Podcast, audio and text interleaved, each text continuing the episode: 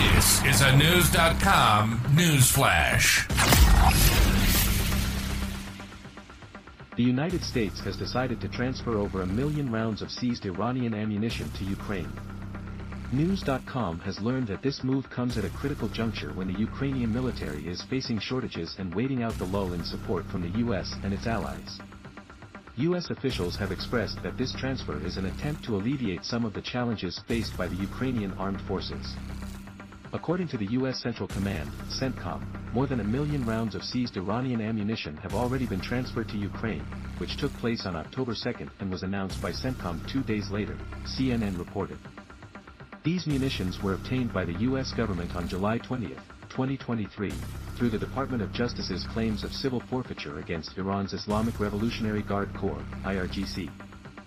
This came after the Justice Department announced its intent to confiscate 1 million rounds of Iranian ammunition, as well as proximity fuses and propellant for rocket-propelled grenades in March. The operation that led to the confiscation targeted vessels used by Iran to smuggle weapons to the Houthi rebels in Yemen. Over the past year, thousands of Iranian assault rifles and more than a million rounds of ammunition have thus been confiscated. In one particularly fruitful operation, U.S. elements intercepted a stateless dhow called Marwan 1, on its way to Yemen. Like in earlier cases, the vessel was carrying arms from the IRGC to Houthi rebels in violation of a United Nations Security Council resolution.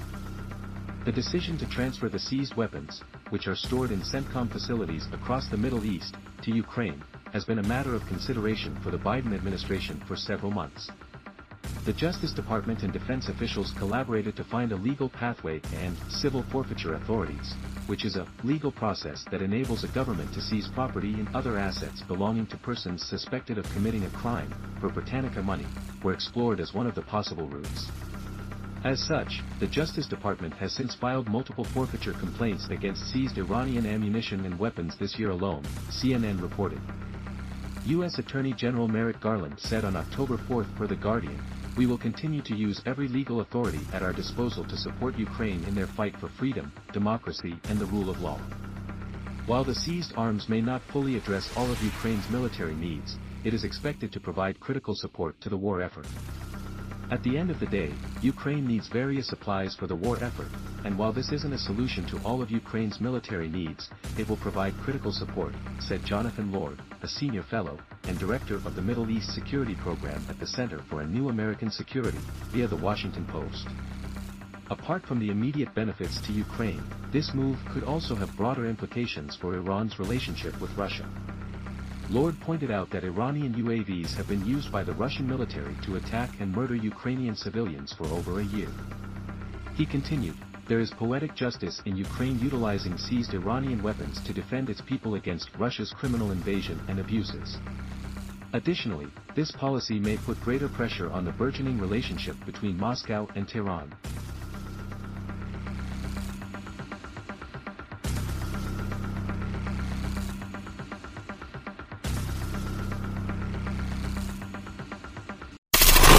Knowledge. Knowledge. Unfiltered. Unfiltered. Knewz.com. Knewz.com. Knewz.com. News.